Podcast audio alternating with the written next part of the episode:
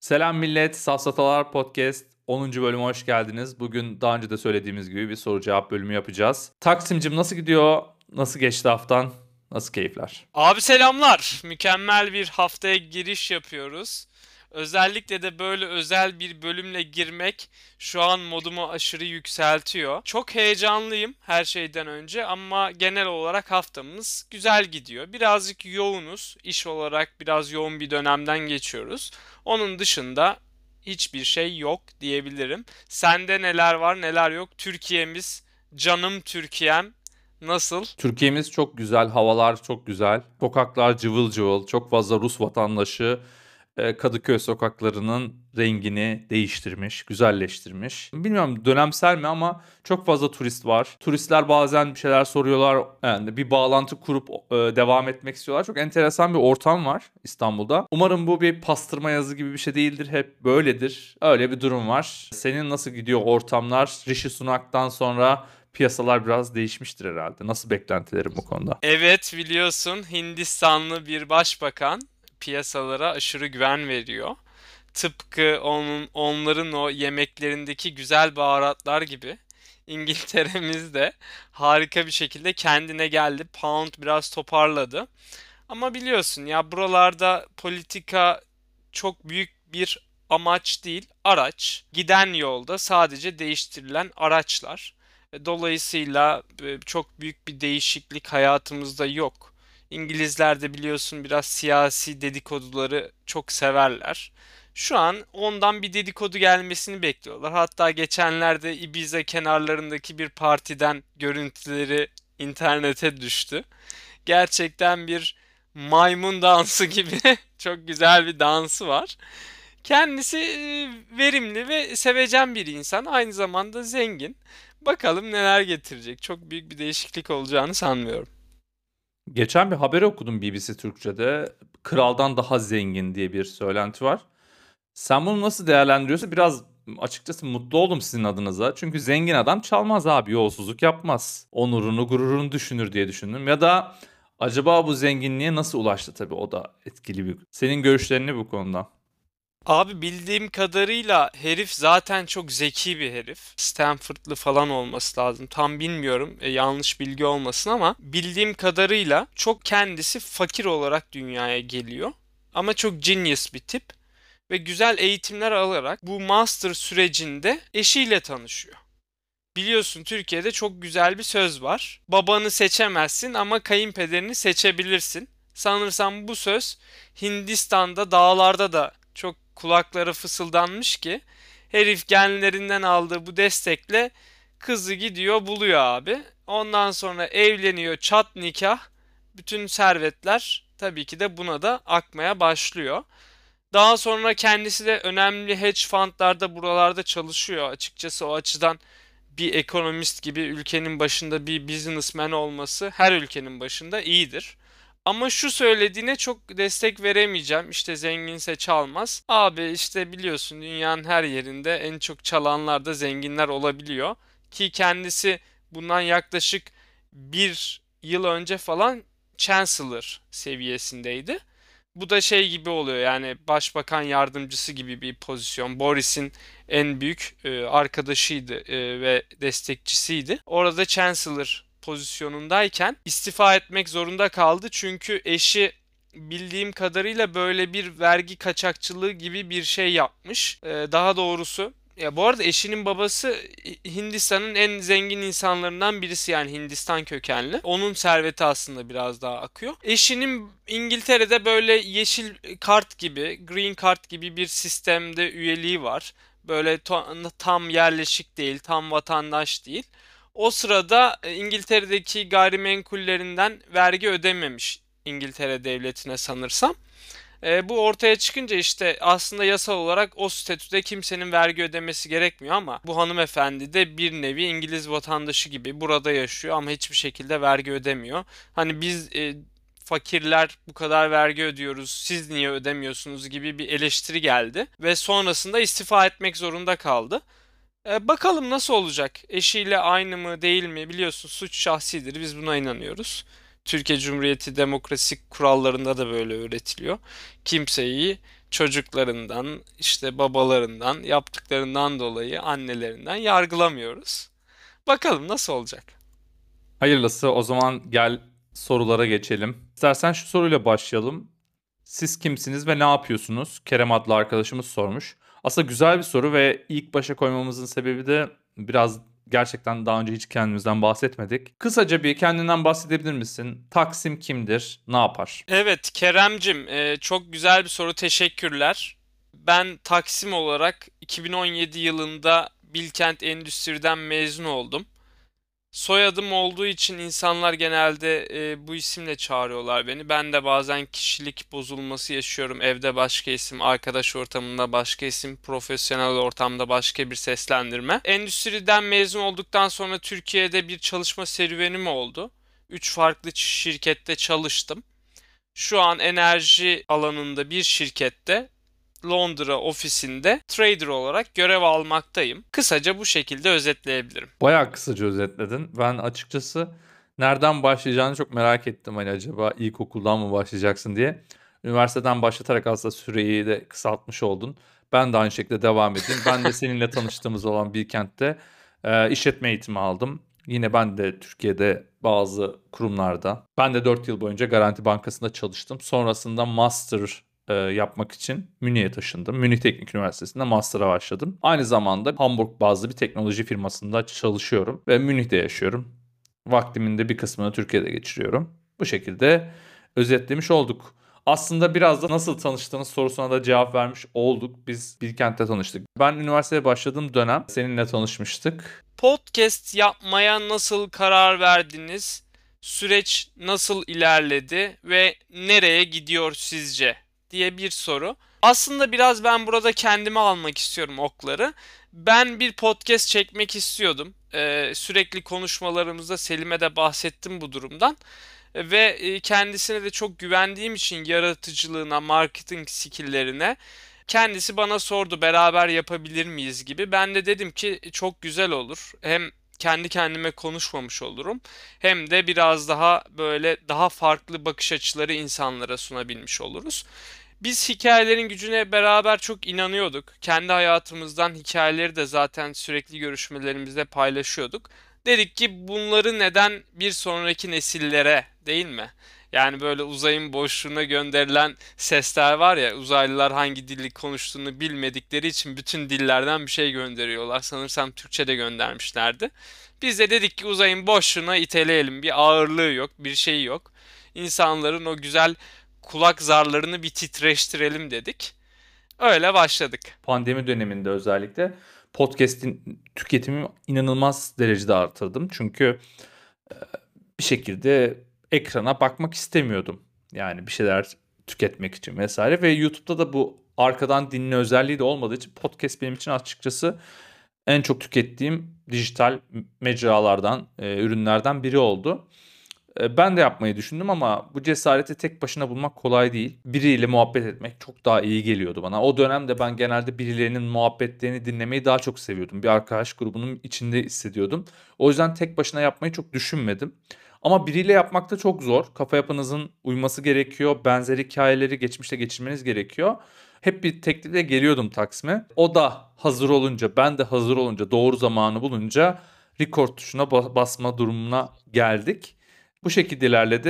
E, nereye doğru gidiyor? Yani sorunun ikinci kısmını da istersen konuşalım. Biz bu şekilde başladık. Anılarımızı senin dediğin gibi uzay boşluğuna fırlatıyoruz ama nereye doğru gidiyor sence? Ne yapacağız? Amacımız nedir? Buradan para kırmayı mı düşünüyoruz? Senin görüşlerine başlayalım istersen. Yani aslında biraz soruyu genişletmiş oldun. Sana da ekstra teşekkür edeyim. Bizim amacımız buradan kesinlikle bir maddi kazanç elde etmek değil. Zaten çok şükür diyelim her şey yolunda gidiyor maddi anlamda. Nereye gidiyor o biraz yolda bence kararlaştırılacak. E, biz buna başta tek başımıza başlamak ve tek başımıza konuşmak için plan yapmıştık. Daha sonra bunu şekillendirdik. Daha sonra konuklar almaya başladık ve aslında biraz da yolda düzeliyor gibi görüyorum ben. E, konuk almanın ekstra avantajları var. Ekstra e, getirdiği yükümlülükler de var. Örneğin bizim Selim'le aramızda bir sinerji var ve e, bazı editleri yapabilmek gerçekten daha kolay oluyor. Konu kaldığında bu daha zorlaşabiliyor çünkü birbirinizi çok iyi tanımıyorsunuz. Ayrıca oradaki hikayeler herkese hitap etmeyebiliyor ama biz şuna inanıyoruz. Herkesin paylaşacağı bir hikayesi var ve bunu zaman zaman insanlara açmaya devam edeceğiz. Bütün podcastlerimizin kesinlikle sevilme, yayılma gibi bir hedefi de yok. Tabii ki de herkes yaptığı için takdir görmesini ister ama bizim ilk amacımız burada kendimize uygun bir hobi ortamı yaratabilmek ve insanlara mümkün olduğunca eğlence sunabilmek. Ben böyle görüyorum. Bilmiyorum sen ne görüyorsun? Farklı gördüğün yer varsa yine ilet ki e, burada yüzleşelim herkesin karşısında. Ya aslında çok paralel düşünüyoruz. Öyle başladık, öyle devam ediyoruz. Konuk konusuna değindin. Onunla ilgili de bir soru var. Hemen şu an yorumumu yaptıktan sonra o soruyu da aslında bağlamak istiyorum yorumlarına. Dediğin gibi biz hikayelerimizi paylaşıyoruz ve paylaşmaya devam edeceğiz. Bu hikayelerimiz belli bir grup tarafından tanıdık gelecek. Mesela yurt dışına yeni taşınanlar ya da taşınmayı düşünenler veya bir süredir taşınıp acaba yeni gelenler neler yaşıyor falan diye düşünen tecrübeli insanlara tanıdık gelecek ve sempatik bulunacak diye düşünüyoruz. Belki faydalı olacak. Belki onlar diyecekler ki siz böyle böyle sorunlarla karşılaşıyorsunuz. Ben bu şekilde aşmıştım deyip bize ulaşacaklar. Biz gerçekten bir interaksiyon olsun istiyoruz. Onlardan öğrenmek istiyoruz. Bizim anılarımız belki insanlara ilham kaynağı olsun veya bu dünyanın nasıl bir dünya olduğunu merak edenler sanki yaşamışçasına bunları tecrübe etsinler istiyoruz. Aslında bu ideal doğrultusunda devam ediyoruz. İstersen bu konuk sorusuna da bağlamış olayım ve yorumunu almış olayım. Hemen soruyu buluyorum. Konukları nasıl seçiyorsunuz? Konuk olmak istiyorum. Nasıl konuk olabilirim? Barış adlı bir arkadaşımız sormuş. Sana atıyorum topu. Barış hemen gel yarın başla diyorum. Barış'ı hemen konuk olarak aldık. Ee, bizim konuk seçme prosedürümüz biraz tabii ki konuşmayı seven ve anlatacak bir şeyi olduğuna inanan insanlardan oluşuyor. Eğer kişinin böyle bir talebi varsa bize ulaşıyor bir şekilde. E, iletişim kanallarımız var Instagram üzerinden. Instagram üzerinden kimliğini belli etmek istemeyen, obsesif kompulsif kişilik bozukluğu olanlar ve kişi, ikinci kişiliğiyle bize başvurmak isteyenler Gmail adresimizden bize ulaşabilirler. Burada birazcık iletişime geçtikten sonra o günün gündemini belirleyip saatleri kararlaştırıp bir araya geliyoruz. Çok smooth bir süreç olduğunu ben söyleyebilirim. E, bunun dışında özel bir e, isteğimiz, talebimiz yok. Sadece hikayelerini anlatmak isteyen, insanlara ilham vermek isteyen, bizim hayatımıza dokunmak isteyen ve kendi hayatına bizim bazı safsatalarımızla dokundurtmak, dalga geçirtmek isteyenler bize her zaman ulaşabilirler diyorum. Senin eklemek istediğin bir şey var mı bilmiyorum ama. Çok güzel çerçeveledim bence cevabı. Mükemmel. Ben şunu söyleyebilirim. Biraz dediğim gibi e, konuştuğumuz konular az çok belli. İkimiz de hayatımızın yurt dışına taşınma sürecinde olan insanlarız. Ben 18 aydır Münih'teyim. Sen görece daha kısa bir süredir Londra'dasın. Bu podcast'i dinleyenler de genelde bu rota içerisindeler. O yüzden konularımız genelde burada düğümleniyor. Bu konuda dediğin gibi güzel, e, anlatmaya değer hikayeleri varsa herkesi bekleriz. Siz bize yazın. Şöyle bir ekleme yapabilirim. Biz kendi çizgimizi oluşturabilmek adına bazen konuk almadığımız ikimizin sadece konuştuğu yayınlar da yapacağız. Bunlar muhtemelen 2'ye 1 olacak ya da 3'e 1 olacak. Schedule'ımız yok. O yüzden siz yazın biz duruma göre size ulaşalım. Bir şekilde değerlendirelim. Aslında bazı sorular birbiriyle çok ilişkili. Bazılarına belki aynı anda da cevap veriyoruz gibi oluyor ama ben yine bir sorudan daha bahsetmek istiyorum. Ceren sormuş. Safsatalar ismi nereden geliyor? Hayatınızda safsatanın yeri nedir? Şöyle söyleyebilirim. Bizim podcast yapmaya başlamamızın önündeki en büyük engellerden bir tanesi de ismi ne olacaktı. Çünkü biz ne konuşmak istediğimizi az çok biliyorduk. Ama hangi başlık altında konuşacağımızı bayağı bir düşündük. İsmin babası olarak şöyle düşündüm. 2000 T0 anında bir şey yapıyoruz. T artı bir de onu izlediğimizde veya dinlediğimizde o bize safsata gibi geliyor. Vay be zamanında böyle saçma düşünmüşüm gibi. Biraz açıkçası geç, geleceğe yönelik bir anı bırakmak istediğimiz için bu podcast'te bir amacımız da bu olduğu için 2037'de geri dönüp kahvemizi alıp bir şekilde bu podcast'leri dinlediğimizde vay be ne safsata yapmışız ama tarzında bir düşünce olacağını düşündüğüm için aslında buna vardım. Bildiğiniz üzere safsataların İngilizce karşılığı logical fallacies. Yani düşünme bozuklukları, düşünme hataları. Biz de aslında bir takım olayları yorumlarken şu anki bilinçaltımızda, şu anki entelektüel birikimimizle yorumluyoruz ve bazen bunlar yanlış olabiliyor. Zamanla, yaş ilerledikçe, tecrübelerimiz arttıkça aslında bu olaya bu şekilde bakmazdım şimdi olsa diyoruz. O yüzden böyle bir isme karar verdim. Ali de beğendi. Olur dedi. Bu şekilde ilerledik diyebiliriz. Evet, gerçekten isim babasından şok açıklamalar. Ee, ben çok beğendim ismi ilk duyduğumda. Ee, şaka bir yana gerçekten Selim'e bu isim için teşekkür ediyorum. Ve biz gerçekten hayatın safsata olduğuna inanıyoruz başından sonuna kadar. Ee, Selim bilir hatta ben böyle biraz daha Elon Musk fetişi olan birisi olarak gerçekten bir simülasyona muhtemelen o da okuduğu zaten hepimizin bildiği e, bazı kitaplardan dolayı hayatın bu olduğuna inanıyor. İzlediği filmlerden de muhtemelen çok etkilendi. Özellikle ben Matrix'ten çok büyük bir etki altında yaşamını şekillendirdiğini düşünüyorum. Ve e, gerçekten hayat bir safsata arkadaşlar. Birçok gördüğümüz, birçok hissettiğini sandığımız şeylerin birçoğu e, safsatalardan meydana geliyor ve zaten bu hikayeyi güzel yapan bir şey. Yani siz o Truman Show'da o şeyden çıktığınız zaman niye çıkmak istiyorsun ki orada? Yani ne güzel işte bir safsatanın içerisinde yaşıyorsun. Dışarıda ne var sanki? Hayatı böyle bütün hatlarıyla ciddiye almak, kendini oradan yerden yere vurmak. Ya bu ne olacak? Öldüm, bittim. Biz buna inanmıyoruz. Biz burada kendimizi rahatlatmak, sizi rahatlatmak için ses tellerimizi çarpıştırıyoruz. Hikaye burada yatıyor Ceren'cim. Takipçi sorusu değil benim sorum. Bu Elon Musk denen iğrenç adama olan fetişizmin nereden kaynaklanıyor? Abi şöyle e, bunun altında muhtemelen başka bilinçaltı sebepleri de yatıyor. E, yine e, Didik Didik Freud podcast kanalını arkadaşlara tavsiye ediyorum belki bilinçaltımı anlama açısından.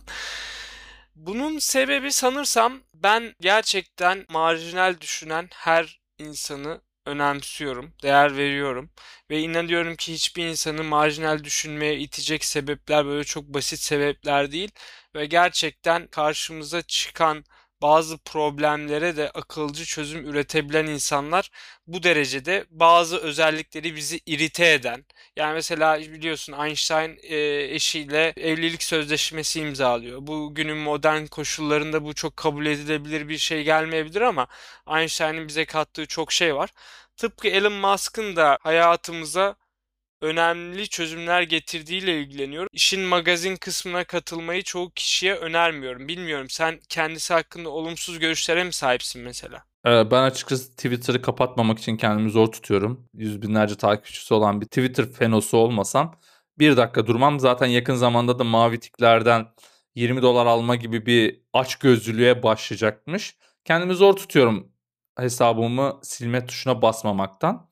Şakası bir yana arkadaşlar Twitter'da asla o kadar çok takipçim yok. Hatta sıfır takipçim var şu an kullandığım fake hesapta. Bir soru daha sorayım konuyla alakalı. Şu anki işini bıraksan ne iş yaparsın? Elon Musk'ın özel şoförü olurdum ya da çaycısı. Şaka yapıyorum. Şu anki işimi bıraksam muhtemelen şey yapmak isterdim ya. Yani beni almazlar ama e, bir arkeoloji ekibinde bildiğin keserle yere vurarak o toprakları ayıran kişi olmak isterdim ya. Gece gündüz böyle güneşin altında yanayım abi. Aradan 3-5 tane işte tarihsel tahta parçası çıkacak. İşte yok çanak çömlek çıkacak. Eski insanlar bunda şarap demliyorlarmış da yok bundan yemek yiyorlarmış da bununla ilgilenmek isterdim abi ya. Yani sen ne yapmak isterdin bilmiyorum ama bana böyle çok e, relaxing bir şey gibi geliyor. Böyle ne sinir kalır ne stres gibi geliyor. Ben de paralel bir şey söyleyeceğim. Ben de tur rehberi olmak istiyorum abi gerçekten. İnsanlara güzel İstanbul'umuzu, güzel Kapadokya'mızı gezdirmek ve onlara eşsiz deneyimler yaşatmak istiyorum. Güzel hikayeler anlatmak istiyorum. Umarım çok geç olmaz. Böyle bir hayalim var. Umarım ileride yaparım. İstersen gelecekle ilgili tahminlerimizi e, soran iki soruyla devam edelim ve tamamlayalım podcast'imizi. İlk gelecekle ilgili tahminlerimizi soran soru şu. 2023 Temmuz'unda sizce Türkiye nasıl bir yer olacak? Alper adlı arkadaşımız sormuş. İstersen sana bırakayım. Abi 2023 yazında muhteşem bir Türkiye bekliyorum. Böyle bütün plajları dolu. Gerçekten e, sokaklarında da yerli ve milli arabamızın böyle fır fır döndüğü müthiş bir Türkiye olacak diye bekliyorum. Belki ondan sonraki dönemde kışın gelmesiyle biraz yine kötü olabilir ama 2023 Temmuz'u iyi görüyorum. Sen nasıl görüyorsun? Ben de mevsimsel olarak 30 derece bir açık hava bekliyorum. Eğlenceli olacaktır. Umarım biz 2023 Temmuz'unda güzel bir sahilde tatilimizi yapıyor oluruz. Onun dışında arkadaşımızın soruyu sorma amacını biraz az çok anlamışsındır. Ben ona biraz spoiler vereyim. Bence çok şaşırdığımız bir yaz olacak 2023 yazı. İyi yönde mi kötü yönde mi onu artık zaman gösterecek. Fakat çok şaşıracağız. Umarım bu şaşkınlık e, soruyu soran arkadaşımızın lehine bir şaşkınlık olur. Fakat her halükarda ben e, şaşırdığımız, keyif alıp almamak yine dediğim gibi arkadaşımızın bakış açısına bağlı. E, garip bir yaz olacak. Yeni başlangıçlar yapacağız birçoğumuz hayatımızda. Ya da mevcut başlangıcı yapmış arkadaşlarımız başladığı o sürece daha motive bir şekilde devam etmiş olacak. İstiyorsan son sorumuzla yine gelecekle ilgili sorumuzla devam edelim. İleride Türkiye'ye dönmeyi düşünüyor musunuz? Ya da ne olursa dönersiniz? Sinem adlı arkadaşımız sormuş. Sinemcim merhaba. Çok harika bir soru sordun. Bu soruyu ben de kendime soruyorum. Biraz böyle gerçekten kendimizle yüzleşme seansı da oldu sanırsam. İleride Türkiye'ye döneceğim. Ama ne kadar ileride bilmiyorum. Yani mezarımla Türkiye'ye dönmüş olabilir en son. Yani bu vasiyetlerim arasında yer alıyor. Böyle bir kağıt yazdım. Ölürsem beni buradan Türkiye'ye gönderin. Biliyorsunuz bu sağlık sigortaları da cenaze naklini de ödüyorlar. %100 Türkiye topraklarında gömülü olmak istiyorum. Benim için çok değerli bir ülke. Şaka bir yana gerçekten ben şuna inanıyorum. Yani hangi nationality'den olduğun değil de nerede olduğun önemli. Ee, ve ben gerçekten kendimi bütün hücrelerimle Türkiye'ye ait hissediyorum. Ve her zaman hiçbir yerde de Türkiye'ye dair olumsuz bir şey söyletmek istemiyorum. Tabii ki de kendi aramızda konuşurken bazı durumlarda şikayetlerde bulunabiliriz ama hiçbir İtalyanın, İngiliz'in, Fransız'ın, Afrikalının, Çinlinin veya herhangi bir milletin, uzaylının benim yanımda Türkiye'ye kötü bir şey söylemesine izin vermemeye çalışıyorum. Çünkü gerçekten özel bir bağım var ve bir gün döneceğime inanıyorum. Sadece şu anki dönemde, şu anki yaşlarda ve edinmek istediğim tecrübeler kapsamında yakın bir gelecekte dönemeyeceğimi üzülerek belirtmek isterim. Biliyorum ki Türkiye'de beni kucağına açmış bekliyor. Her anlamda kucağını açmış şekilde. Ee, ama ben şimdilik o kucağa oturmayayım diyorum. Sadece biraz sakinleştikten sonra daha iyi bir kucaklaşma yaşarız. Ne değişirse gelirsin açıkçası güncel koşulların yani birçok insanın hayatını etkilediğine eminim ama beni e, etkileyen ve beni böyle Türkiye'den hani bazıları gibi kaçacak derecede bir duruma getiren bir durum olmadı. Ben hayata tam öyle bakmıyorum. Çünkü bir insan her yerde mutlu olabilir. Bir insan her yerde mutsuz olabilir. O biraz insanın iç psikolojisiyle, iç barışıklığıyla da alakalı. E, açıkçası tabii Türkiye'de pahalılık, enflasyon biterse gelirim diye bir düşüncem yok. E, bu birçok insanda sanki böyle bir algı var. Biz buraya sanki hakikaten telefon, araba falan için geldik. Yani bunları zaten Türkiye'de de az çok çalışan, bizim gibi çalışan insanların erişebildiği bir düzendeydi. Ee, onun için sadece bütün anlamda kendimi doyurabildiğim anlamda. Yani ben bir yere bağlı olarak değil, birazcık keşfederek yaşamak istiyorum genç yıllarımı. Ee, buna dair hevesim bittiği yerde ve yeteri kadar keşfettiğim anda geri dönebilirim. Yine süfli zevklerinden bahsettiğin bir session oldu. Ben açıkçası soruya şöyle cevap vereyim. Ben zaten şu an Türkiye'deyim. Ve sık sık Türkiye'de e, yaşıyorum açıkçası. Döndün. Gelme bir daha. Aldırmayacağım seni. yani aslında bir parçam gerçekten burada. Fiziksel olarak da burada, kafa olarak da burada. Tam olarak gitmedim. Aradayım, araftayım. Bu bazen güzel oluyor. Buradaki bağlantılarımı korumama yardımcı oluyor. Bazen de o tarafa alışamamama neden oluyor. O yüzden tam olarak gittim diyemem. Ama ne zaman tam olarak dönerim açıkçası şu şekilde olursa dönerim. Ben sokakta yürürken şu an Kadıköy'de dediğim gibi yaşıyorum. Tartışmaktan korkuyorum. İnsanlar sinirli. Ee, her an bıçağı bir tarafıma takacaklarından ötürü korku içerisindeyim. İnsanlar sinirini benden çıkarabileceklerinden endişe ediyorum. Bence en temel sebep ekonomi. Ekonomi toparlanırsa, insanlar birazcık daha toleranslı olurlarsa, daha konuşulabilir, daha anlaşılabilir noktaya gelirlerse o zaman çok rahatlıkla dönebilirim. Burada yapmak istediğim yarım kalmış bazı işler var. Bazı hayallerim var Türkiye'de gerçekleştirmek istediğim. Bunları yurt dışında gerçekleştirmemin zor, imkansız olduğu için değil, burada gerçekleştirmek istiyorum. Türkiye'de gerçekten iş kurmak istiyorum. Kendi keyif aldığım işleri yapmak istiyorum. Türkçe konuştuğum insanlarla yapmak istiyorum. O yüzden mutlaka bir gün Türkiye'ye dönmek istiyorum. Bu bu arada gelecek sene de olabilir, 10 sene sonra da olabilir. Asla ne zaman olacağını, hangi şartlarda nasıl döneceğimi bilmiyorum. Dediğim gibi ben Türkiye'yi çok seviyorum. Eğer Türkiye'ye gelmemi engelleyecek bir düşünce suçum olmazsa Türkiye'ye koşa koşa her seferinde gelmeye devam edeceğim. Şu an öyle bir suçum yok. Umarım da olmaz. Bu şekilde toparlayayım. Yani Selim de ben de bir gün Türkiye'ye döneceğiz. Gerçekten size burada hikayelerimizi anlatıyoruz ama ileride anlatacağımız o yarım kalan hikaye tamamlandığında çok daha büyük hikayeler olacak. Dinlemeye devam edin diyorum. Ve ben daha fazla e, Türkiye'den konuşup da triplere girmek istemiyorum. Çünkü gerçekten sen şu an oradasın, ben değilim. Teşekkür ediyorum bu güzel soruları soran herkese ve kulak zarlarını bizim için titrettiren herkese. Bu bölümde konuşamadığımız başka sorular da oldu. Onlara da zaman zaman geriye dönüp konuşuyor olacağız.